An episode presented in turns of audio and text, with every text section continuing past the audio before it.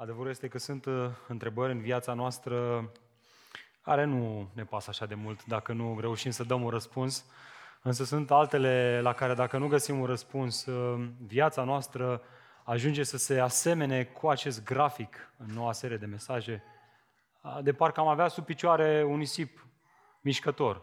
Nu doar că nisipul te trage în jos, are și arșiță, e și soare, e și cald și pare că nu, nimic nu-ți merge bine îți usucă sufletul. E bine, cam așa este și, să știți, în uh, viața credincioșilor. Ei sunt credincioși, dar uneori au anumite întrebări atât de cruciale, încât uh, simt nevoia să găsească un răspuns la ele. Și în contextul ăsta ajung în cadrul bisericii locale și biserica pare că tace, pare că nu vorbește. Iată câteva exemple de astfel de întrebări. Întrebări care cer un răspuns urgent. Spre exemplu, ce zici de, ce zici de întrebarea asta? Domne, se pierde mântuirea sau nu se pierde? Este oare posibil să-mi pierd mântuirea, să întreabă unii? Alții se grăbesc să dea răspunsul nu. Alții spun da, se pierde. Ce zici de întrebarea asta? Cum pot fi sigur că sunt mântuit? Sau ce ziceți de asta? Cum pot să știu care este voia lui Dumnezeu pentru viața mea? Ce înseamnă să fiu înțelept sau cum se aplică legea lui Dumnezeu în viața mea? Se mai aplică? Nu se mai aplică? Cum să-mi administrez înțelept banii? Asta poate să fie o întrebare foarte presantă, mai ales când banii sunt puțini. Sau cum ar trebui să trăiesc în această lume? O lume pe care o vedem și noi în fața ochilor noștri. Pare că o apucă tot mai mult înspre calea secularismului, spre calea umanismului. Sau, o întrebare mai practic, domnule, până la urmă, de ce trebuie să mă alătur unei biserici? Biserică, biserică. Om, pot să fiu creștin nominal? Adică trebuie neapărat să mă alătur unei biserici? Și vedeți, la început, aceste întrebări debutează doar cu o pură curiozitate. Însă, în timp, îți dai seama că treaba se poate îngroșa. Uite așa, auzi de biserici, întregi chiar, care au fost rupte în două, deoarece liderii lor nu au putut să se pună de acord în privința acestor întrebări, sau a unora dintre ele. Astfel, familia X a rămas la biserica 1 și familia Y s-a dus la biserica 2.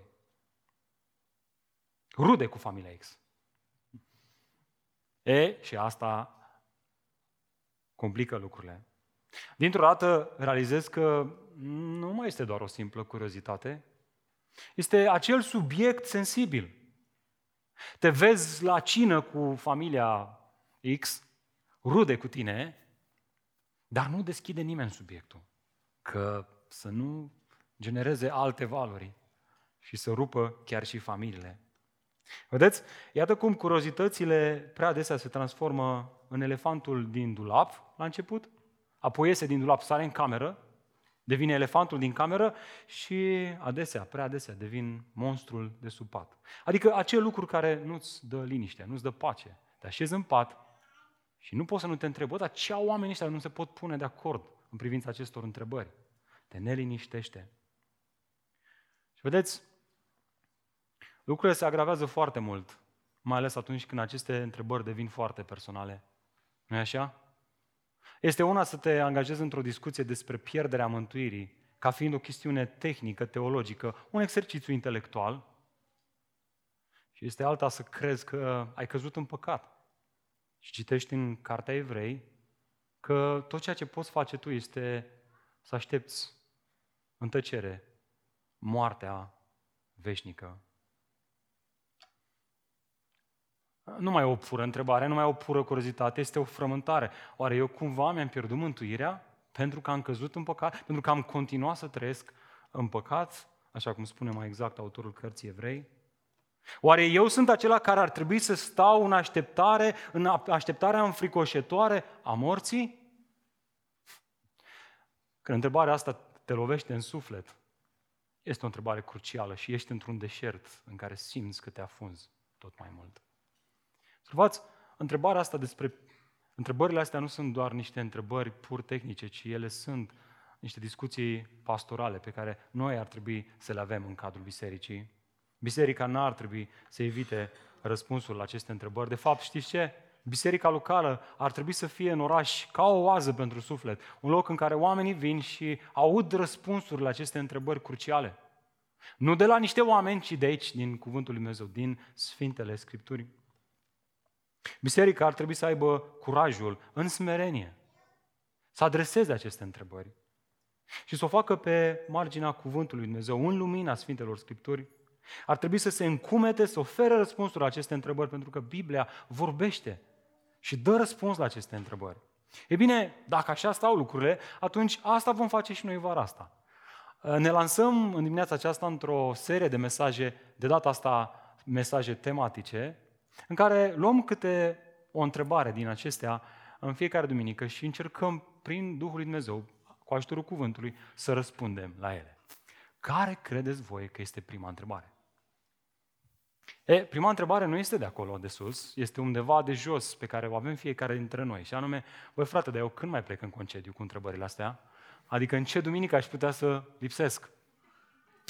Negociați și voi cu fratele Alex Preda, sperăm să fi pornit uh, live-ul, să funcționeze, să meargă, să poți să mergi în concediu și totuși să nu pierzi aceste mesaje. Da, prima întrebare este chiar asta. Și anume, pot să-mi pierd mântuirea?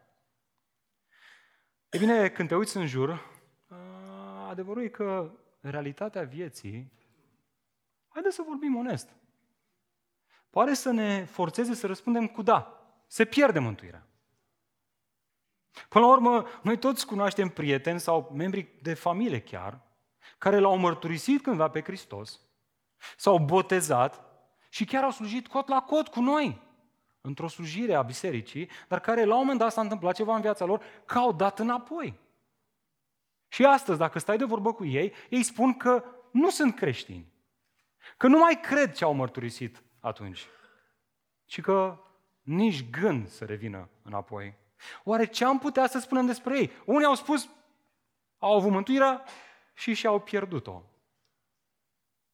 Oare asta ar trebui să spunem despre ei? Te întreb pe tine. Sigur ai astfel de situații în contextul tău. Și dacă te-ai întors la Domnul de câteva luni de zile, ai auzit de astfel de situații. Ok? Ce spui tu despre oamenii ăștia? Ce etichetă le pui? Dragă biserică, am voie să spun ce nu ar trebui să spunem. Sub nicio formă nu ar trebui să spunem ceea ce Biblia nu spune despre aceștia. Și anume, noi nu trebuie să spunem despre ei că și-au pierdut mântuirea. Dacă ar fi spus Biblia asta, dacă am fi avut un exemplu în Biblie cu cineva despre care autorii Bibliei spun și-a pierdut mântuirea, atunci am fi putut să o spunem și noi. Dar Biblia nu face asta, n-ar trebui să o facem nici noi. Amin? Căutați voi în Biblie. Dacă găsiți, eu sunt dispus să mă întorc înapoi aici și să rectific această afirmație. Cu toate astea, vei spune tu, dar frate, Biblia spune că unii s-au îndepărtat de la adevăr. Spune asta? Spune. Spune că unii și-au pierdut credința, că au eșuat în ce privește credința. Spune Biblia asta? Spune, frate, așa e. Asta putem spune. Că chiar au comis păcatul de neiertat. Sau, chiar spune că sunt unii care au căzut și sunt într-o situație în care nu mai pot fi înnoiți din nou prin pocăință. Vezi, frate? Și-au pierdut mântuirea. Nu, frate, nu spune că și-au pierdut mântuirea. Spune aceste lucruri, spune și tu același lucru, nu veni cu altceva. De fapt, știți ce? Iisus a spus-o cât se poate de clar. Și în dimineața aceasta trebuie să o facem și noi, la fel de clar. Și anume, El spunea că doar cel ce va răbda până la sfârșit, doar acela va fi mântuit. Altfel spus, cine nu rabdă până la sfârșit, chiar dacă la un moment dat a spus că este mântuit, și că este sigur de mântuirea lui, prin faptul că nu a rădat până la sfârșit, el nu este mântuit. El nu a fost mântuit. Observați, dragilor, ascultați. Semnul exterior, principal, ne învață Domnul Iisus Hristos, nu eu, Adi Ruznac, este răbdarea. Credința supranaturală rabdă până la sfârșit. Credința naturală dă înapoi. Dă înapoi. E doar pentru o vreme, dar dă înapoi.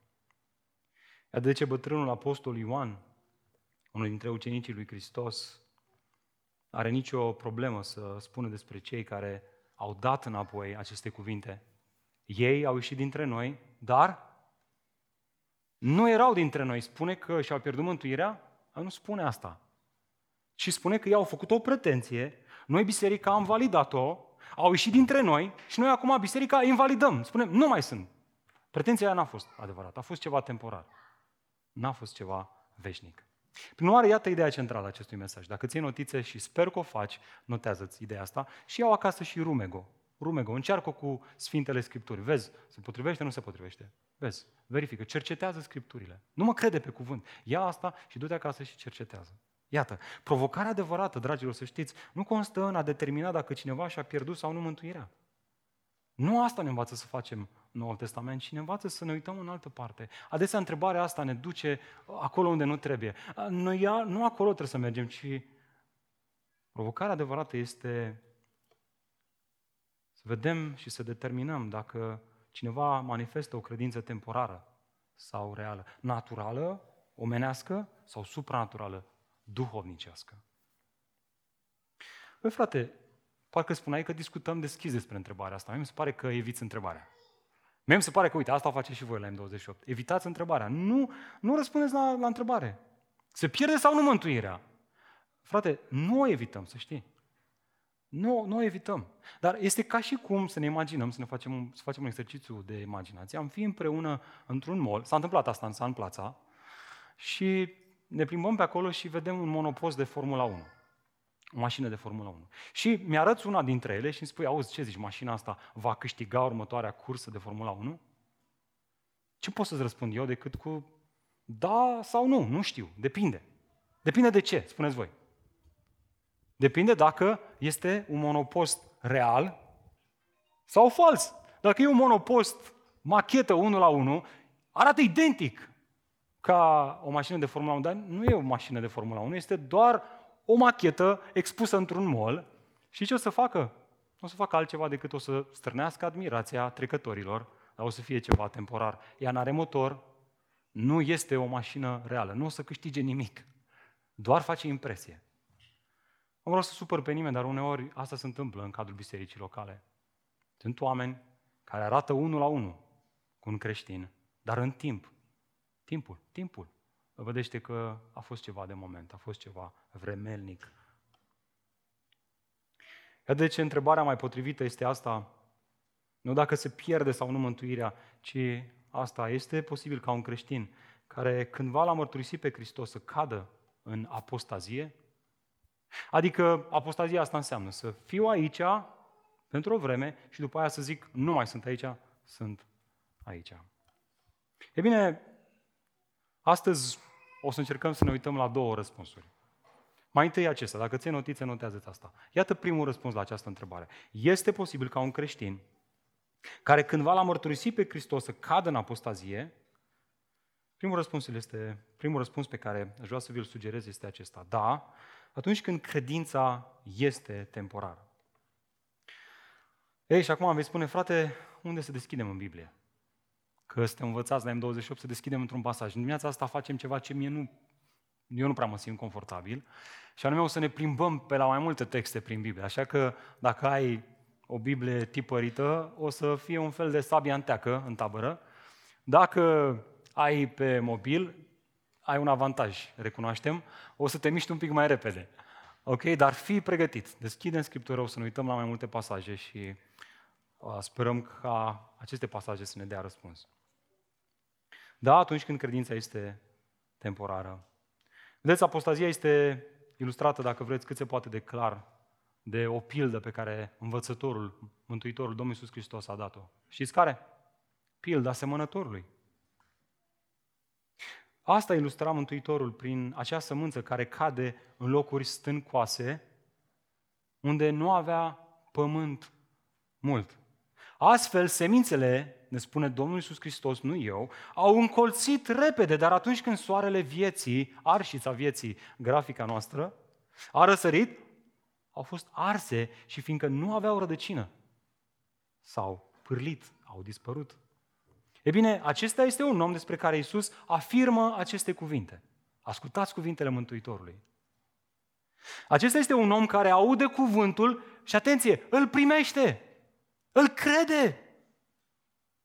Și nu oricum, ci imediat. Și nu așa, ci cu bucurie. Dar există un dar. Dar nu are rădăcină în el însuși. Și este, care e cuvântul? Ce scrie acolo? A? Nu ave, frate, ce, ce referință e, că nu știm. Am crezut că apare la proiecție, ia să vedem. Proiecția ne ajută? Bam, s-ar putea să apară. Ia. A, a, a? Nu? Nu e, nu? A fugit. Matei 13 cu 20. Asta e referința. Ia deschideți voi acolo. Matei 13 cu 20 și 21. A? A, uite-mă că a apărut. Este? Ce este? Vremelnic, adică este ceva temporar sau, dacă vreți un alt termen, efemer. Ca roa dimineții. E când te duci acolo în grădină, 10 minute mai târziu, 20 minute mai târziu, este soare, uite, dispare. A fost că nu mai e. Cineva care se botează având o mărturie care poate stârnește lacrimi, care se implică în slujire și poate este un exemplu extraordinar în comunitatea credincioșilor. Face valuri ca un monopost de Formula 1, 1 la 1, machetă după original, dar doar temporar, doar pentru o vreme. Pentru că este ceva vremelnic, pentru că nu are rădăcine, pentru că nu este ceva profund, ci are un caracter temporar. Dar să știți că exact același lucru este ilustrat și de pilda celor 10 fecioare. 5 înțelepte, 5 neînțelepte. Unii, ilustrați fiind de fecioara, fecioarele neînțelepte, duc cu ei la biserică, duminică de duminică, o lampă în mâna lor. Și astfel o pretenție de lumină, o pretenție de creștinism. Dar ei nu au suficient un de lemn în acel vas, motiv pentru care lumina lor este doar pentru o vreme. E o lumină. Ceva lasă în urma lor, dar doar pentru o vreme. Ei nu rabdă până la sfârșit. Timpul demonstrează că pretenția lor a fost vremelnică. Observați? Dilema adevărată nu este pierderea mântuirii, ci caracterul credinței, natura credinței. Este naturală, ceva omenesc lucrat de el pentru o vreme sau ceva dumnezeesc lucrat de Dumnezeu pentru veșnicie. O asta trebuie să începem. Mai întâi trebuie să începem cu caracteristicile celor care au o credință temporară. Aici, aici trebuie să înțelegem puțin cum stau lucrurile. Noul Testament nu ascunde, vorbește despre asta. Vorbește despre, fa, despre modul în care arată o credință temporară sau, dacă vreți, naturală, lucrată de om. Mai întâi, să știți, ea eșuează în ce privește credința. Vă mai amintiți de Imeneu și Alexandru? Vă mai amintiți de cei doi? Da? Cine a fost pe aici vara asta? Hai mă, frate. Doar atâta? Am mai fost și noi pe aici pe la seria 1 Timotei? Da? Mergem de ei. Aducem aminte de ei. Vă, vă mai amintiți ce scria Pavel lui Timotei despre aceștia? Timotei, copilul meu, îi spunea, îți dau această poruncă potrivit cu profețiile rostite mai înainte cu privire la tine. Pentru ca prin ele, prin aceste profeții, să te lupți lupta cea bună. Ascultă, având credință și o conștiință bună. Luați? O credință care luptă, care perseverează, care rabdă, de care unii n-au mai ținut seama și ce au făcut? Au eșuat în ce privește credința. Printre ei sunt Imeneu și Alexandru, pe care i-am dat pe mâna lui Satan ca să se învețe să nu blasfiemeze. Dragilor, aceasta nu mai este o pildă, ci este împlinirea pildelor pe care Domnul Iisus Hristos le-a dat în perioada în care El învăța. Ele sunt o împlinire a acestor, acelor pilde, care erau date să, să vorbească despre împărăția lui Dumnezeu. Acestea sunt exemple de oameni, de bărbați, exemple concrete din viața bisericii, care au fost creștini și nu au mai fost creștini. Cel mai probabil interesant, chiar dintre liderii bisericii din Efes, care cândva l-au mărturisit pe Isus, biserica a acceptat mărturisirea lor, i-a identificat ca și creștini, probabil că au ajuns chiar prezbiteri, au dat învățătură bisericii, dar așa cum zicem noi la București, apoi au luat-o pe ulei, dând alte învățături. Învățături care nu se potriveau cu învățăturile apostolului, motiv pentru care uh, Pavel zice să-i dați pe mâna satanei. Și expresia asta în Noul Testament înseamnă să excludeți din biserică. Adică nu vă mai identificați cu pretenția credinței lor. Ei sunt credincioși falși. O atestă învățătura lor și o atestă trăirea lor. Ei au doar o formă de evlavie. Dar ceva ce a fost vremelnic. Întrebare, și-au pierdut mântuirea cei doi? Oricum ai luat textul ăsta, nu spune asta. Intenția lui Pavel nu, nu este să spună că au avut mântuirea și au pierdut-o, ci că au deviat de la credință, că au eșuat. O perioadă biserica din Efese a recunoscut ca și creștini, a validat pretenția lor, dar acum ei trebuiau să fie scoși din biserică și să nu li se mai dea un buletin care atestă că sunt cetățenii cerului. De ce? Deoarece, vedeți, timpul și adevărul merg tot timpul împreună.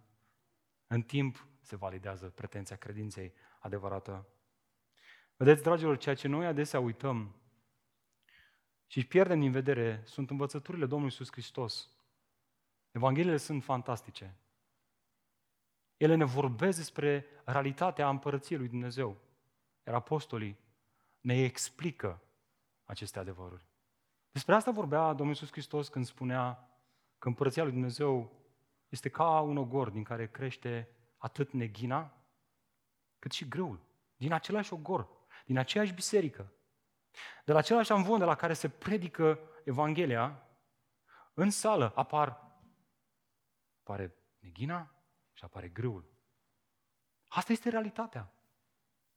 Dilema nu este, hai să vedem care își pierde mântuirea sau nu.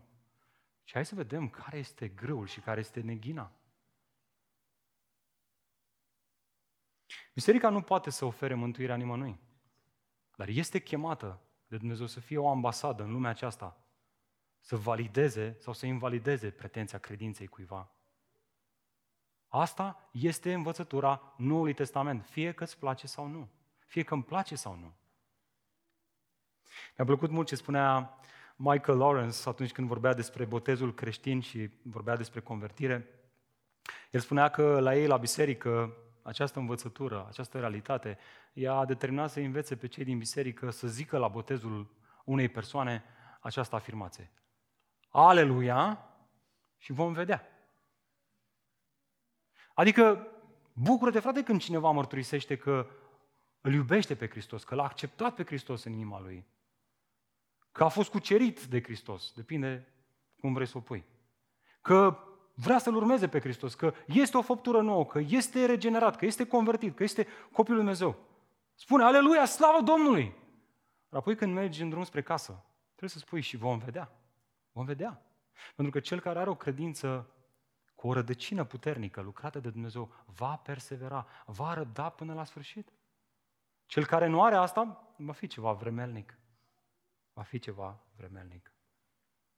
Iată de ce vom vedea persoane care pretind că sunt credincioși, dar acum a doua caracteristică, comit păcatul de neiertat. Vorbim despre păcatul blasfemiei împotriva Duhului Sfânt. Vă mai amintiți ce spunea despre cel care comit, cei care comit acest păcat? Faptul că nu îi se va ierta nici în veacul de acum și nici în veacul care vine. Vezi, frate, vezi pierderea mântuirii. Ăștia, ăștia au fost creștini, au făcut un păcat și acum Dumnezeu spune despre ei, nu o să vă mai iert. Gata, s-a terminat. S-a terminat cu iertarea. Din cauza, că ați făcut, din cauza faptului că ați făcut, ați comis acest păcat, la revedere. Nu te mai grăbi, frate, așa. Nu te mai grăbi. Tot timpul trebuie să ne uităm la pasajele astea în context și să le înțelegem în context. Haideți să ne amintim contextul acelor cuvinte. Evanghelistul Matei ne relatează în Matei 12, dacă mai aveți Biblie deschise, sunt câțiva copii care încă sunt pe baricadă aici, slavă Domnului. Matei 12, o să și afișăm această referință. Iată ce spun, iată contextul în care apar acele cuvinte. Atunci, a fost adus la el un demonizat, orb și mut. Iisus l-a vindecat, așa că mutul vorbea și vedea. Toate mulțimile se minunau și ziceau, nu cumva este acesta fiul lui David? Însă când fariseii au auzit acest lucru, au zis, omul acesta nu alungă demonii decât cu ajutorul lui Belzebul, conducătorul demonilor. Evident, dilema de aici nu era dacă s-a întâmplat sau nu minunea. Observați asta în context, da? Toată lumea aprecia că minunea chiar s-a întâmplat. Dilema era sursa puterii. Fariseii, liderii religioși ai vremii, deoarece nu credeau că Isus este Mesia, adică trimisul lui Dumnezeu, având această problemă, eliminând posibilitatea ca El să fie Dumnezeu, să fie Mesia cel trimis de Dumnezeu, le-a mai rămas doar o singură opțiune. Bă, ăștia, ăștia aici fac minuni, dar nu cu puterea lui Dumnezeu, ci cu puterea diavolului. Așa că spuneau ei, Iisus a împrumutat puterea de la diavol să facă această minune. Răspunsul lui Iisus, iată. Păi, dacă Satan îl alungă pe Satan, este dezbinat în el însuși. Deci, cum va dăinui împărăția lui Dumnezeu? Împărăția lui satana, pardon. Adică, ceea ce ne oferă aici Iisus este o lecție de filozofie clasa întâi. Păi, nu are logică ce spuneți voi. Nu se pupă, nu se potrivește. Nu așa stau lucrurile. În esență, Iisus spune, nu, nu este puterea satanei, este puterea lui Dumnezeu. Ba mai mult, este puterea Duhului Sfânt, care face semne și minuni prin mâinile mele ca să adeverească identitatea mea, natura mea. Eu sunt Dumnezeu. Eu sunt Dumnezeu. Asta, asta, acesta este rolul semnelor și minunilor. De asta le face Duhul Sfânt, ca să-L înalțe pe Iisus Hristos. Ele nu sunt un scop în sine, ele sunt un mijloc prin care natura și pretenția că Iisus este Dumnezeu este validată. Acesta este contextul în care Iisus a făcut acea afirmație. Iată cuvintele sale. De aceea, Vă spun că orice păcat și orice blasfemie le vor fi iertate oamenilor, dar blasfemia împotriva Duhului Sfânt nu va fi iertată. Și dacă cineva va spune vreun, vreun cuvânt împotriva Fiului omului, îi se va ierta. Însă, oricui va vorbi împotriva Duhului Sfânt, nu îi se va ierta, nici în veacul acesta, nici în veacul care vine. Dragilor, observați acum cum contextul ne ajută să înțelegem aceste pasaje, să le interpretăm. În discuție nu este pierderea mântuirii, ci mântuirea în sine. Cineva care se face vinovat de păcatul de neiertat este cineva care nu crede că Isus este Fiul lui Dumnezeu și prin urmare nu are iertare. Fără Hristos, nimeni nu ajunge la Tatăl. Nu crezi că Isus este Fiul lui Dumnezeu? Nu crezi în Duhul Sfânt care îl adeverește pe, Duhul, pe, pe Isus? Nu crezi în Dumnezeu Tatăl care l-a trimis pe Isus, nu crezi în Trinitate, pentru tine nu este nicio iertare. Tu nu ești mântuit. Despre cine vorbim aici? Vorbim despre farisei, despre cei care pretindeau că ei cred în Dumnezeu, că ei țin legea, că ei se roagă lui Dumnezeu, că se roagă lui Iahve. Ce spune Isus aici este, este doar o pretenție. E doar o pretenție a credinței voastre, dar nu este ceva real, este ceva vremelnic, este ceva lucrat de oameni, pentru că prin faptul că mă respingeți pe mine, eu, trimisul Tatălui, voi îl respingeți pe Tatăl și voi nu-L aveți pe Tatăl, pe Dumnezeu ca Tatăl. Voi sunteți doar niște pretinși credincioși, doar, doar, doar o machetă, unul la unul, doar un monopost de Formula 1 care seamănă cu ceva autentic, dar nu este autentic. Iar acum și ultima caracteristică, ei, și aici se complică lucrurile. Și anume, cei care ajung într-o stare în care sunt imposibil să fie înnoiți prin pocăință.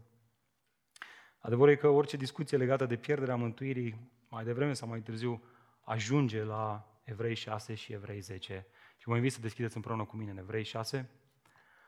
Să ne uităm la câteva pasaje acolo, dar o să apară și pe ecran.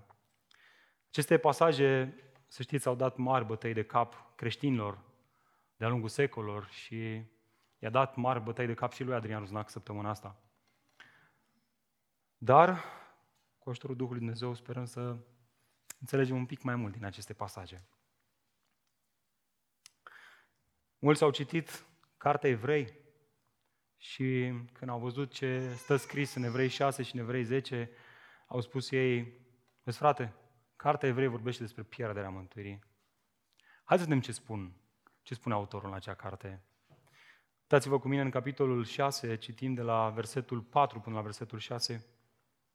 Ascultați cuvintele autorului cărții evrei.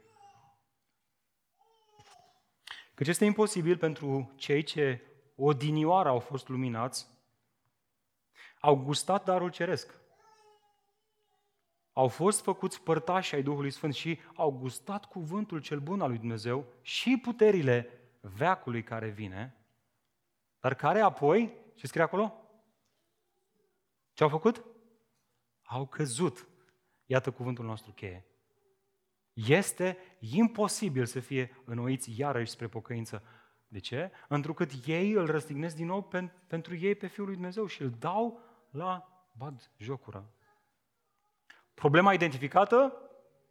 Bineînțeles, apoi au căzut. Oamenii ăștia au fost în poziția asta de creștini și apoi au căzut. Apostazie. Asta înseamnă apostazie. Au fost aici, dar acum nu mai sunt. Au fost cândva iluminați de adevăr.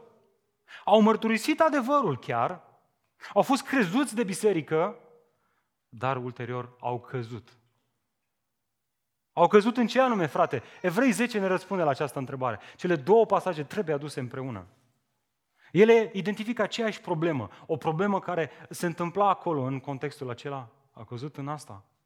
În păcat, mai specific, au continuat în păcat, într-o continuare în păcat, după ce au cunoscut adevărul.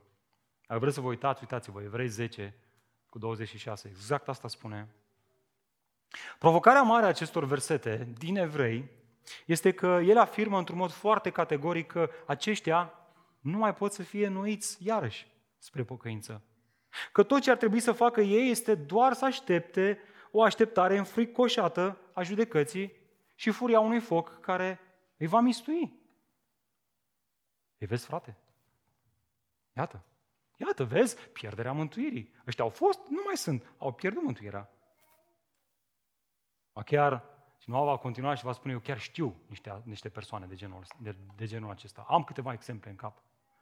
Dar vedeți, asta e ispita noastră mare, că luăm pasaje biblice și uh, le folosim ca o trambolină pentru a explica niște situații și niște probleme din viața noastră de zi cu zi.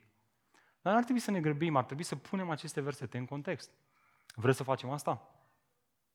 A, frate, e puțin cam greu așa, nu știu, ne-ar plăcea o aplicație direct, aici să mergem mai departe. Poți să faci asta. Și s-a făcut asta. A s-au spus așa multe prostii. Tot timpul noi interpretăm pasajul sau pasajele sau versetele în contextul lor istoric și gramatical. Amin? Nu prea sunteți convinși. Treaba voastră. De fapt, să știți că asta era problema și în cadrul bisericii. Citind această epistolă, îți dai seama că autorul, până în acest punct, până în capitolul 6, versetele acestea 4 și 5 și 6 pe care le-am citit, a identificat care era problema, care era problema generală, care ducea la apostazie și care era problema specifică. Haideți să le luăm pe rând. Uitați-vă cu mine mai întâi în versetul 11 din capitolul 5. Acolo începe paragraful nostru, pericopa, limba greacă, unitatea logică a pasajului pe care l-am citit mai devreme, în versetul 11 din capitolul 5. Ascultați ce spune acolo autorul. Cu privire la aceasta, cuvintele noastre sunt multe și greu de explicat, pentru că ați ajuns ce? Ziceți voi. Leneși la auz. Asta este problema generală. Autorul vorbește aici despre o lenevie față de învățarea, studierea și aplicarea corectă a cuvântului lui Dumnezeu. Deși așteptarea era ca până în acel moment să fi devenit învățătorii altora, ei erau mai degrabă repetenți. An de an se înscriau în același an, în aceeași clasă, clasa 0. Un an de zile mai târziu, clasa 0. Un an de zile mai târziu, clasa 0. Ei vorbeau mereu și mereu despre aceleași lucruri. Ă, lucrurile începătoare. Bastonașe, Dar tu nu știau să citească, nu că nu știau să citească, nu știau să îi învețe pe alții să citească. Ei erau mereu în clasa 0.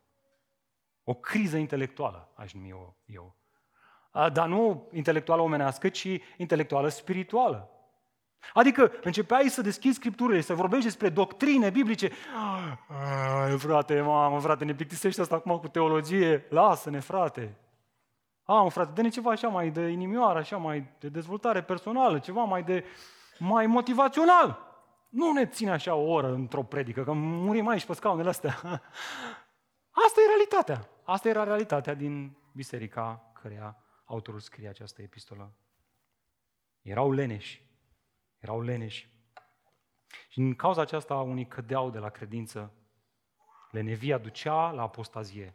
Ha, vă vine să credeți sau nu, dar asta este ceea ce spune autorul aici.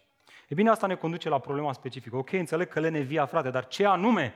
Că până la urmă lenevia e un simptom, e o cauză. Care e cauza? E cauza este introdusă în versetul 1 din capitolul 6.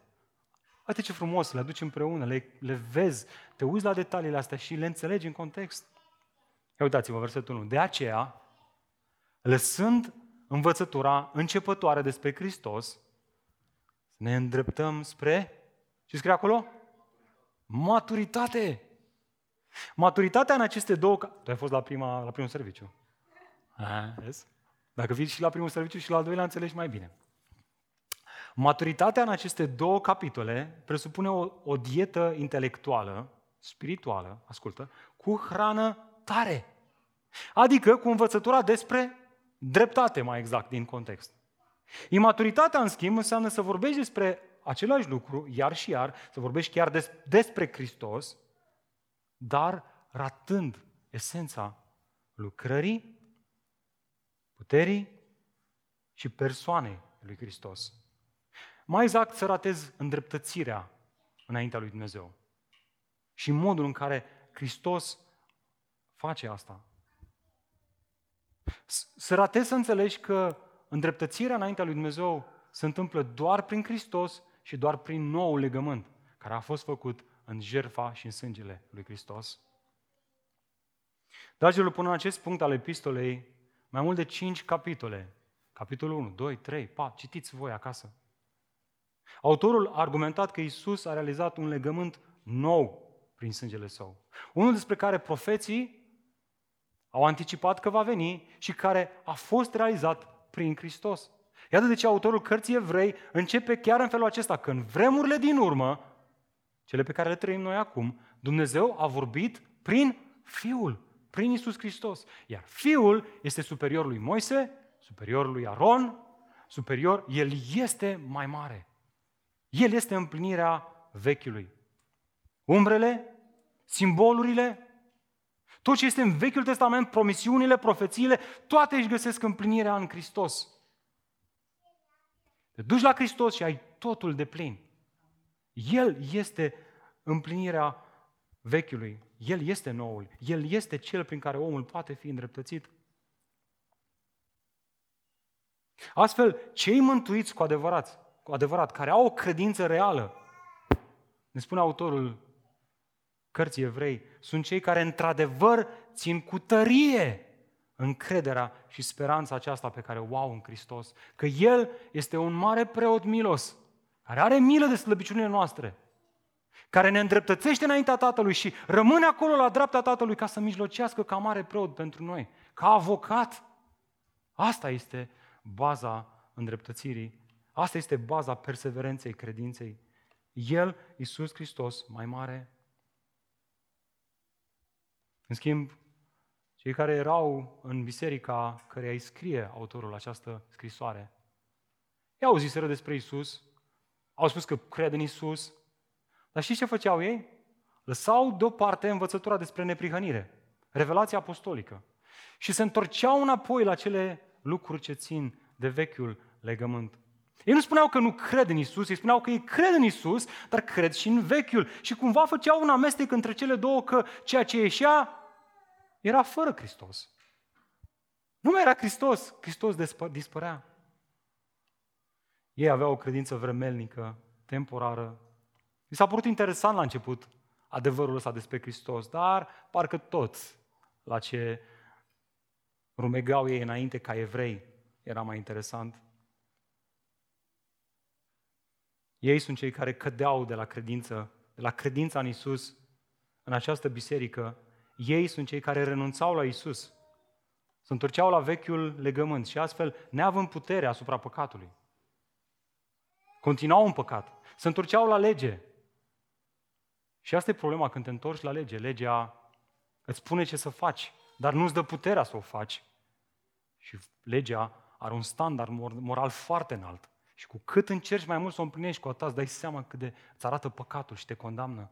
Legea nu te îndreptățește înaintea lui Dumnezeu, nu te scapă de păcat, te acuză. Asta făceau. Renunțaseră la Isus și acum se duceau înapoi înspre zona din care au venit. Și știți care este ironia? Ironia este că oamenii aceștia continuau să pretindă că ei cred în Isus în timp ce făceau asta. De fapt, ei se rezumau, dar ei de fapt doar se rezumau să vorbească la suprafață despre Hristos. Probați asta în text. Despre Hristos.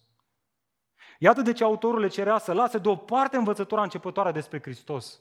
Adică ritualurile alea de spălare, punerea mâinilor, învierea celor morți și judecățile veșnice sunt toate discuții umbre ale Vechiului Testament care vorbeau și anticipau că va veni Hristos.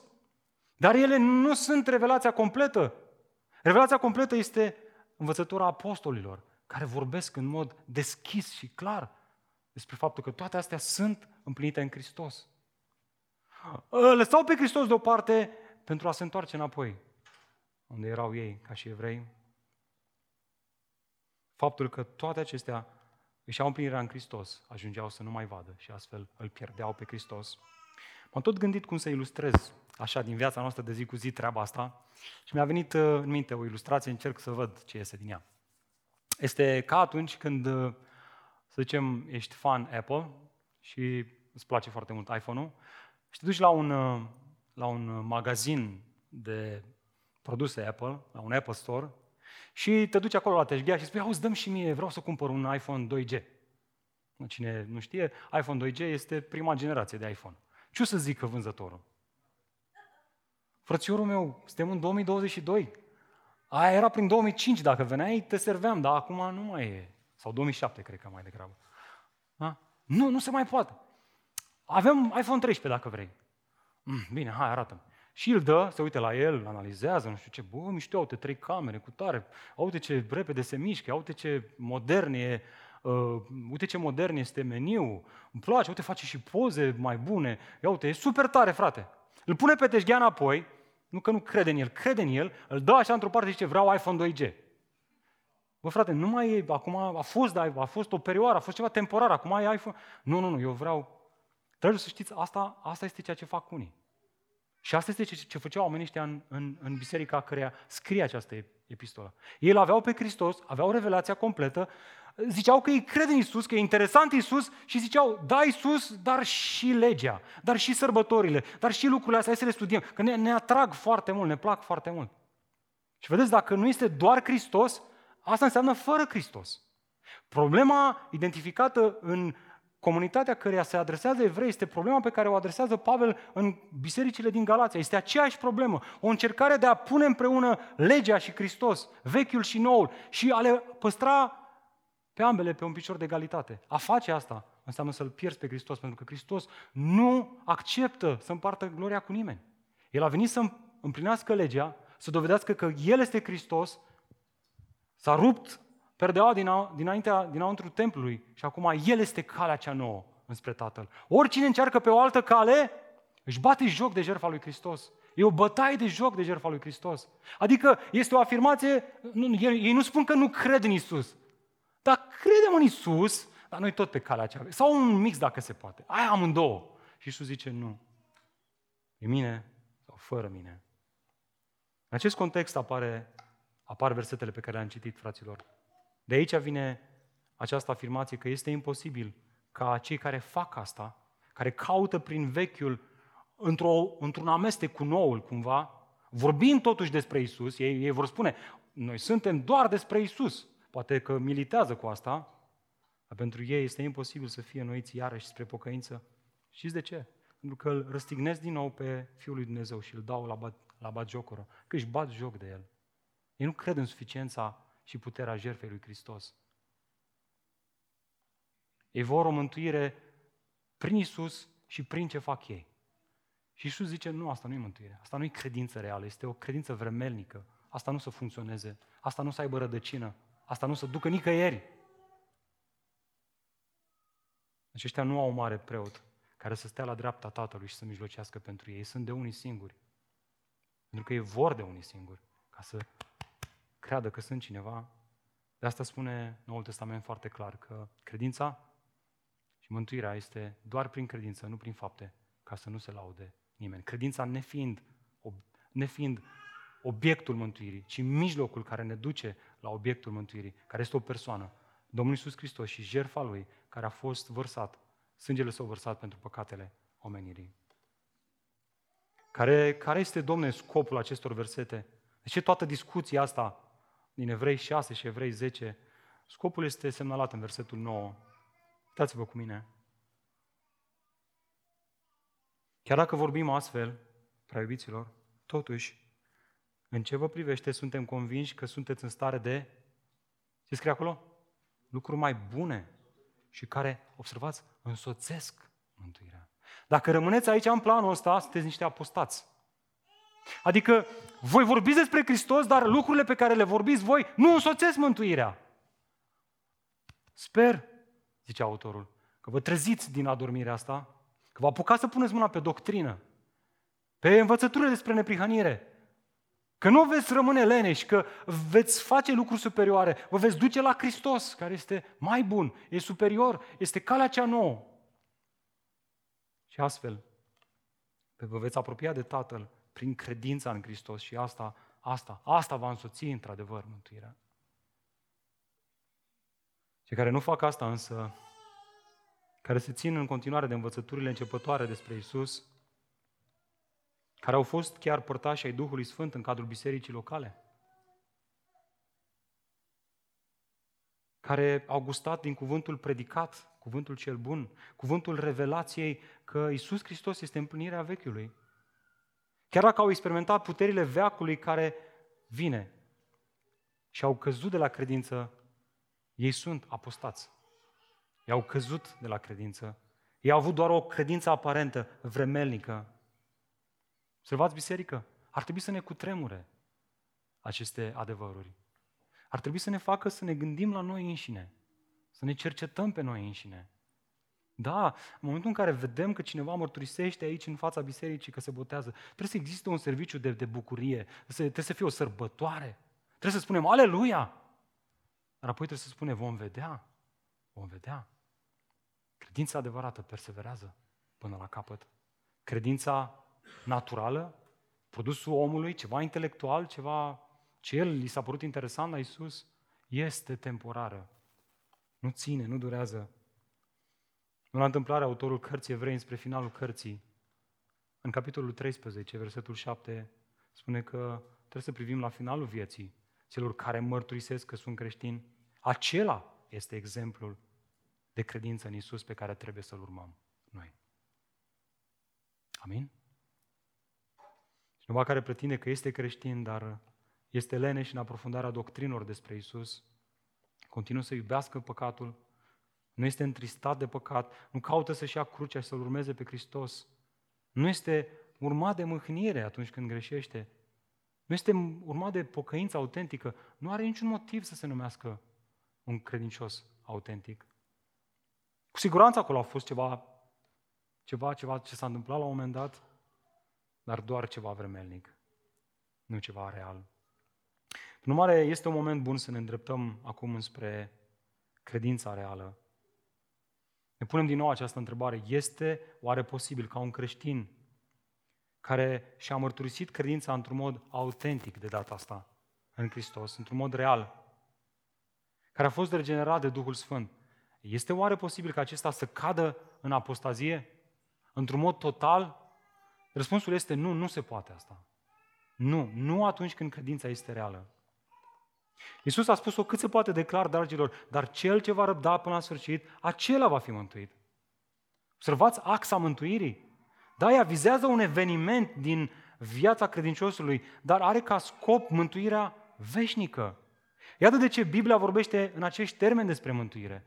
Ați fost mântuiți și veți fi mântuiți. Cum știi că cineva a avut un moment real al mântuirii în viața lui, că a fost născut din nou? Perseverează, rabdă, rămâne perseverent până la final. Aceștia vor fi mântuiți. Iată așadar caracteristicile celor care au o credință reală. Să ne uităm doar la trei dintre ele, sunt multe. A, încercăm să ne uităm la cele mai importante. Mai întâi, dragul meu, să nu faci nicio greșeală. Cel care are o credință reală perseverează în credință până la final. Probabil că textul biblic care surprinde cel mai bine acest adevăr este găsit în Filipeni, capitolul 2, dacă vreți să deschideți împreună cu mine. Iată ce spunea Apostolul Pavel acolo, de aceea, prea iubiții mei, așa cum întotdeauna ați ascultat, nu doar în prezența mea, ci mult mai mult acum, în lipsa mea, lucrați pe deplin mântuirea voastră. Nu oricum, ci cu frică și cu tremur, căci Dumnezeu este Cel ce lucrează în voi și voința și făptuirea după buna lui plăcere. Ia uite, frate, negru pe alb aici. Pavel ne învață că biserica trebuie să-și lucreze mântuirea. A? Parcă era prin credință, prin har, ca să nu se laude nimeni. Nu, nu, nu spune asta aici, Pavel. Ai ratat un cuvânt dacă spui asta, iar acel cuvânt schimbă tot sensul propoziției. Pavel spune, lucrați pe deplin. Sensul este de complet. Înțelegeți ce spune el aici? El spune, duceți mântuirea voastră pe care Dumnezeu a făcut-o până la final, până la capăt. Sunteți mântuiți și veți fi mântuiți dacă răbdați până la capăt. Răbdați până la capăt. Faceți din mântuirea voastră completă prin faptul că rămâneți credincioși adevărilor despre neprihănire revelate în lucrarea și în jertfa Domnului Iisus Hristos. Doar cei care fac asta sunt mântuiți. Cei care nu fac asta sunt doar pretinși credincioși. Da? Lucrați ce ați primit. Mântuirea este un dar, dar cel care îl are, semnul că l-a primit, este că lucrează să păstreze acea mântuire cu frică și cu tremur. E sfințirea progresivă a credinciosului. E dorința lui de a se asemăna cu Hristos. Cineva care are o credință supranaturală este cineva care, prin Harul lui Dumnezeu, prin predicarea Evangheliei, prin lucrarea Duhului Sfânt de a-i schimba inima, a descoperit sfințenia lui Hristos. S-a uitat la Hristos și a zis, mămicule, ce răzvrătit sunt ce departe sunt, ce, ce diferit, ce strâm și își dorește tot timpul asemănarea cu Hristos. Și asta, asta, asta, asta face toată viața lui. Se încrede în Hristos și caută să rămână, să rămână în ascultare de Hristos. Cu frică și cu tremur. Nu joacă? El nu se joacă de-a creștinismul? El iubește pe Hristos. Iubește sfințenia, urăște neprihănirea. E măhnit când cade în păcat. Mărturisește. Hristos îi dă puterea să ridice, merge mai departe, continuă lupta, lupta credinței. Observați, dacă în realizarea mântuirii creștinul nu poate să aducă nicio contribuție în păstrarea ei, el este responsabilizat. Să persevereze, să rabde, să rămână încrezător în adevărul pe care l-a auzit și care l-a schimbat. Iată de ce în teologie s-a spus că în mântuire avem monergie, adică doar unul singur lucrează Dumnezeu, ești mort în păcatele tale, nu te poți, nu, pot, nu te poți aduce la viață, asta spune Efesen 3. Ați fost morți în păcatele voastre, dar Dumnezeu v-a dus la viață. Monergie, Dumnezeu lucrează, dar în, sfinți, în sfințire avem sinergie, adică omul conlucrează cu Dumnezeu. Este responsabil să-și ducă acea lucrare de mântuire până la capăt, vrând să se asemene tot mai mult cu Domnul Isus Hristos. Și dacă asta lipsește, e tare teamă că lipsește mântuirea. Este doar o pretenție temporară a credinței. Bineînțeles că Pavel oferă aici și mecanismul spiritual prin care se întâmplă asta. Nu ratăm asta. El spune, Dumnezeu este Cel ce lucrează unde? În noi. Despre ce vorbește aici? Vorbește despre faptul că în momentul în care ai fost convertit, am fost convertit, adevărul Evangheliei, dublat de lucrarea Duhului Sfânt de regenerare, plantează în inima noastră o sămânță nouă și ne face o nouă creație. Și pune și ne pecetulește cu Duhul Sfânt, care lucrează în inima noastră și continuă să lucreze în inima noastră.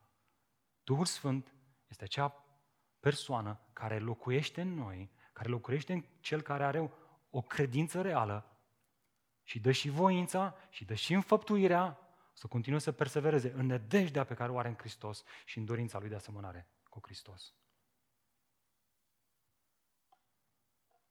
Cu toate astea, sunt unii care iau asta și fac din aceste adevăruri o ocazie pentru a trăi pentru fire. Aceștia vor fi auziți spunând, renunță la tine, Lasă-L pe Dumnezeu să lucreze. Nu mai încerca tu să te lupți cu păcatul. Lasă-L pe Dumnezeu să lucreze. Că El va lucra, El îți va da și voința și înfăptuirea. Drăguț, nu? Ar putea să fie o predică frumoasă așa care te face să te simți bine. Dar este fals. Este fals. Această frază reformulează adevărul pe care îl spune autorul aici. Ei spun ceva de genul acesta. Dumnezeu este Cel ce lucrează în mine, atât voința cât și înfăptuirea, astfel încât nu trebuie să lucrez cu frică și cu tremur mântuirea mea. Asta spune autorul aici? Observați, e o răsucire a adevărului. Nu. Acolo unde lucrează Dumnezeu, voința și înfăptuirea, veți vedea că aceștia lucrează, rabdă, perseverează, rămân în speranța pe care au în Hristos, se împotrivesc păcatului, să, se simt, se simt mâhniți de păcat, îl mărturisesc, se ridică, aleargă, luptă, lupta cea bună.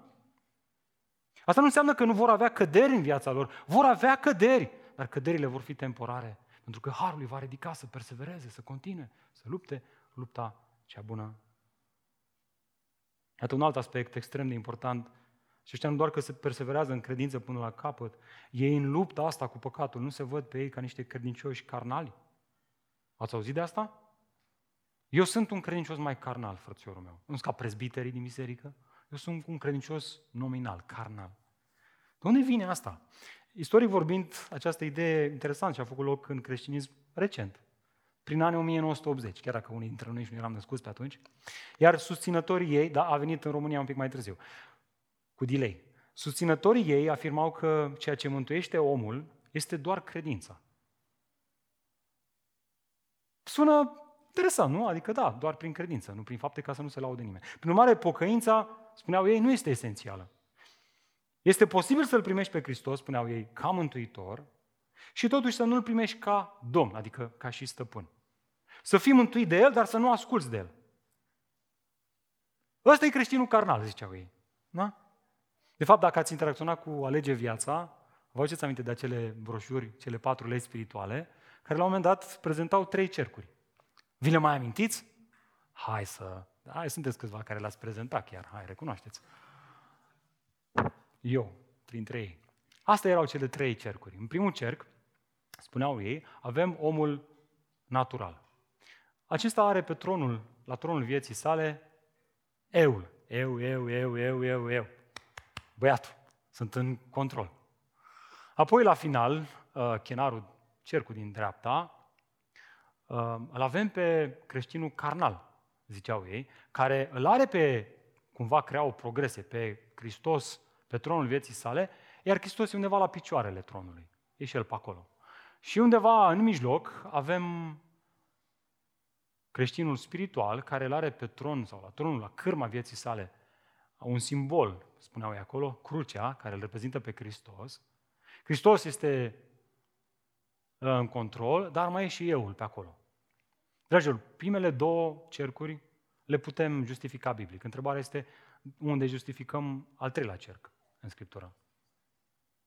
Și, și sunt pasaje, unii se duc la 1 Corinteni 3 și zic, uite ce spune aici Pavel, că corintenii erau creștini carnali. Asta spuneau ei. Și da, într-un fel, creștinul este carnal. Cercul al doilea asta ilustrează. El este încă în lupta asta cu euul, dar avându-l pe Hristos la tronul vieții sale. Ascultă-mă. Un creștin care pretinde că este carnal, în timp ce și că este mântuit, dar el nu ascultă de Isus, el nu-L are pe Hristos deloc. Da? Chemarea oricărui creștin care încă se luptă cu natura veche păcătoasă, după ce a fost convertit, este să umble prin Duhul lui Dumnezeu ca astfel să nu mai împlinească pofta firii pământești. El este încă în natura asta omenească, care va trece în momentul în care Hristos va veni a doua oară și va fi făcut complet o creație nouă în Hristos. De aici lupta între vechiul și noul.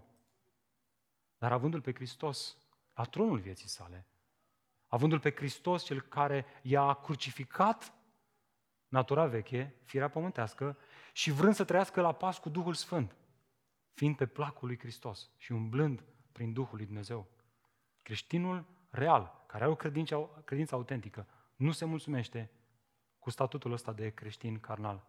Da, Biblia vorbește despre stadii de maturitate, e adevărat. Și asta e discuția din 1 Corinteni 3, că oamenii ăștia, biseric, cei din biserica din Corint, erau imaturi.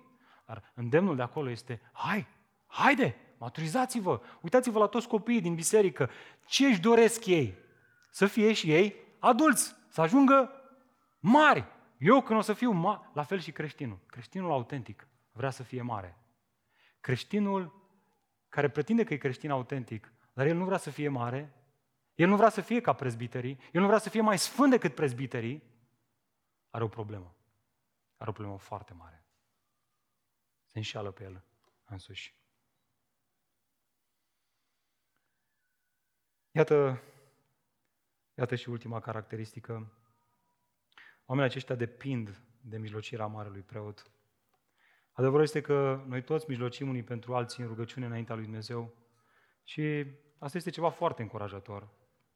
Mai ales că și la evaluările anuale ale bisericii noastre a ieșit rugăciunea ca fiind ceva ce a crescut în ultimii ani de zile. Adică ne rugăm unii pentru alții. Și noi așa, este încurajator să știi asta.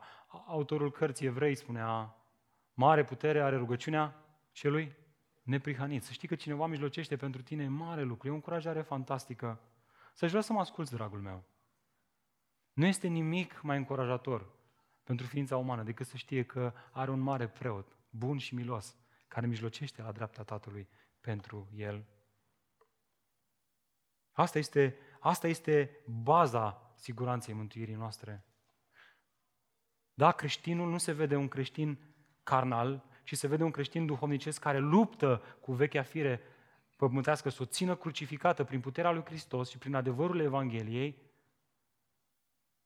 Și asta este ceea ce îl descrie pe un creștin carnal, dar siguranța lui nu vine din faptul că se luptă cu păcatul, cu toate că o face. Siguranța mântuirii lui vine din faptul că are această nădejde, că Iisus stă la dreapta Tatălui și mijlocește pentru el. Despre asta Arsis Sproul spunea, atât de frumos mi-a plăcut aceste cuvinte ale lui, că le-am luat cu mine în dimineața asta. Citez, spunea el, mijlocirea făcută de marele nostru preot este, ascultă, temelia siguranței noastre atunci când vine vorba de perseverența noastră în credință. Te-ai gândit vreodată la asta? Știu că, știu că deja e târziu, poate că ți-a făcut foame și simți lenevia aia care vine și te apasă, ca în comunitatea bisericii căreia scria autorul cărții evrei. Dar împotrivește-te un pic în ea. Trezește-te. Asta este adevărul central cu care aș vrea să plecăm acasă fiecare dintre noi. Știți unde putem să justificăm biblic această afirmație, ba chiar să o ilustrăm? Atunci când comparăm exemplul lui Petru cu exemplul lui Iuda. Ați făcut vreodată asta? E fascinant să-i compar pe cei doi. Vă, vă amintiți ce au făcut ei în timp ce sufletul lui Iisus se frământa puternic cu faptul că venirea morții sale se apropia? Era împovărat de asta, de gândul morții, se apropia de Ierusalim, ultimul său drum spre Ierusalim, acolo unde avea să fie crucificat. Amândoi au căzut în păcat. Au căzut într-un păcat lamentabil. Și Petru și Iuda. Iuda l-a trădat pe Isus, iar Petru s-a lepădat de Isus. Atunci când Isus i-a avertizat pe ucenici spunând, adevărat vă spun că unul dintre voi mă va trăda, reacția lui Iuda a fost doar o remușcare de moment. El a răspuns, nu cumva sunt eu rabi? Ce a răspuns Isus? Mai știți ce a răspuns? Isus i-a zis, tu ai spus-o. Cu alte cuvinte, da băiete, tu ești trădătorul. A fost remușcat. A confirmat că el e vinovatul. Cu toate astea, remușcările, deoarece nu sunt tot una cu pocăința reală. Iuda și-a văzut în continuare de planul său și l-a vândut pe Isus. După asta, a apărut din nou remușcare în viața lui. S-a dus cu bani înapoi la Marele Preot. În loc să alerge înspre Hristos, a alergat înspre o bârnă unde și-a sfârșit și a curmat viața. Pe de altă parte, atunci când Petru s-a lepădat de Isus, imediat și-a amintit de cuvintele lui Isus și lui a spus că va veni ceasul în care și el se va lepăda de Isus de trei ori. I-a spus-o dinainte. I-a spus-o Isus cât se poate de clar. Petru nu doar că a avut remușcări, însă el, auziți aminte ce a făcut? A ieșit afară și a plâns cu amar. Iuda, o cădere totală și permanentă. Petru, o cădere temporară, dar nu totală. Întrebare crucială. Dacă tot vorbim de întrebări cruciale. Ce a făcut diferența între Iuda și Petru? Unii și-au dat cu părerea și au zis, bă, Petru, diferența e Petru. Adică era mai extrovert, era mai cu gura mare, avea inițiativă, era ăla care spunea că își va da viața pentru Isus. Când și-a dat seama că a greșit, s-a ridicat și a zis, băi, nu, nu frate, nu, eu o să mă lupt acum și o să le arăt că eu sunt Petru. Asta a făcut diferența? Nu, nu asta a făcut diferența. Noul Testament ne răspunde, Ioan o spune, relatează asta. Iată ce a spus Iisus lui Petru. Petre, eu m-am rugat fierbinte pentru tine, ca să nu ți se... Lasă un pic să se așeze asta în inima ta. Diferența dintre Petru și Iuda este că Iuda este fiul pierzării despre care Iisus spune l-am pierdut pentru că așa trebuia să se împlinească Scriptura. Petru? Nu. Pe Petru mi l-a dat Tatăl. A fost planul nostru. Petru a fost în planul nostru, făcut înainte de întemeierea veacurilor. Așa că m-am dus și m-am rugat pentru el să nu îi se piardă credința. Petre, hai să zic de ce, de ce ai rămas și ai perseverat în har și în nădejdea că eu te pot ierta, pentru că eu, ca mare preot, am mijlocit pentru tine ca credința ta să nu ți se piardă. A fost restaurat. Rugăciunile de mijlocire a lui Hristos l-au, l-au păstrat în credință. Aceleași rugăciuni ale Marelui Preot. Să, știți, să, știi, să știi că dacă ai o credință reală, sunt făcute zi și noapte și pentru tine înaintea tronului. Hristos însuși se roagă pentru cei pe care, pentru care a plătit cu sângele său, să nu li se piardă credința. Asta este baza siguranței noastre.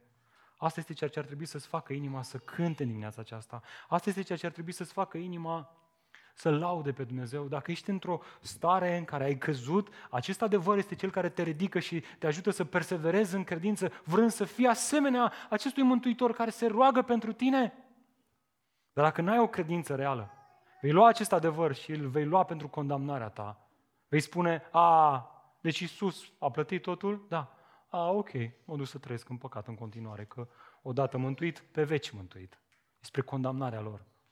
Ei continuă să trăiască în păcat și pentru ei nu este decât o așteptare înfricoșătoare a morții. Asta spune Cartea Evrei. Observați cum toate pasajele astea vin împreună și au același mesaj. Același mesaj pentru mine și pentru tine. Există o credință naturală, vremelnică și este o credință supranaturală, spirituală, duhovnicească, care are ca și bază această jertfă pe care a făcut-o Hristos și mijlocirea lui ca mare preot care are milă de slăbiciunile tale și slăbiciunile mele. Slavă ție, Doamne, îți mulțumim pentru asta. Dragul meu, atunci când vine vorba de siguranța noastră veșnică, siguranța mântuirii noastre veșnice, cea mai mare consolare a mea și a ta ar trebui să fie Hristos mijlocește ca mare preot. Vă mai amintiți ce spunea Domnul Iisus Hristos? Oile mele ascultă glasul meu, eu le cunosc, iar ele mă urmează eu le, dau, eu le dau viața veșnică, eu le dau mântuirea, eu le dau mântuirea și în veci nu vor pieri. Și nimeni nu le va smulge din mâna mea. Tatăl meu care mi le-a dat este mai mare decât toți și nimeni, o mai spun încă o dată, nimeni nu le poate smulge din mâna Tatălui. Dragilor, ăsta este adevărul pe care îl sărbătorim în dimineața aceasta. Deci vreau să spun, dacă ești cu adevărat născut din nou și ai o credință reală, vei lua acest adevăr și vei pleca acasă nu spunând, asta frate, trăiesc cum vreau de acum înainte, că Isus a plătit pentru toate păcatele mele și odată mântuit, pe veci mântuit. Nu, doctrina siguranței mântuirii nu lasă pe credinciosul real în păcat și îl ridică din păcat. Îi întărește inima, că este iertat, deși nu merită. Este copleșit de acest adevăr și acest adevăr îl învață să o rupe, să o rupă cu păgânătatea și să trăiască într-un mod duhovnicesc în veacul de acum. Asta face mesajul Evangheliei. Îl trezește la realitate, îl învață că trebuie să persevereze, că trebuie să-și ducă această mântuire cu frică și cu tremur, că nu poate să trăiască așa cum vrea El, că vrea să trăiască așa cum este Hristos, că vrea să lase, să lase mirasma lui Hristos în urma Lui. Este asta caracteristica vieții tale? Dacă da, dacă ești acum într-o perioadă de cădere, de aleargă la Hristos, sar la gâtul lui și spune, Iisus, îți mulțumesc că mă accepti așa cum sunt, că ai milă de slăbiciunile mele. Iisuse, nu-ți mai dau drumul niciodată, te rog, ajută-mă să fiu ca tine, să trăiesc ca tine. Ajută-mă să trăiesc ca tine, să, să rămân în, în această mântuire pe care ai lucrat-o și o lucrezi și o faci ca mare preot în viața mea. Dar dacă nu identifici asta în viața ta, Dumnezeu nu te cheamă să perseverezi în credință în viața aceasta, ci te cheamă să răspunzi cu credință. Să alergi la crucea lui Hristos, să spui, Doamne, iartă-mă că am fost ca, ca cititorii cărții evrei. Am încercat să fac un mix de Isus Hristos plus altceva. Spune tu ce este altceva în viața ta. Poate să fie umanismul, poate să fie încrederea în puterile tale, poate să fie încrederea în mama și tata. Mai sunt unii. Nu contează ce este. Înțelege că în dimineața aceasta Iisus acceptă doar prin Hristos. Doar prin Hristos sau fără Hristos.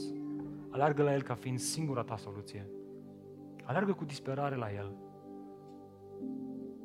Și Biblia promite că Dumnezeu are milă de cel care are un duh zdrobit și smerit.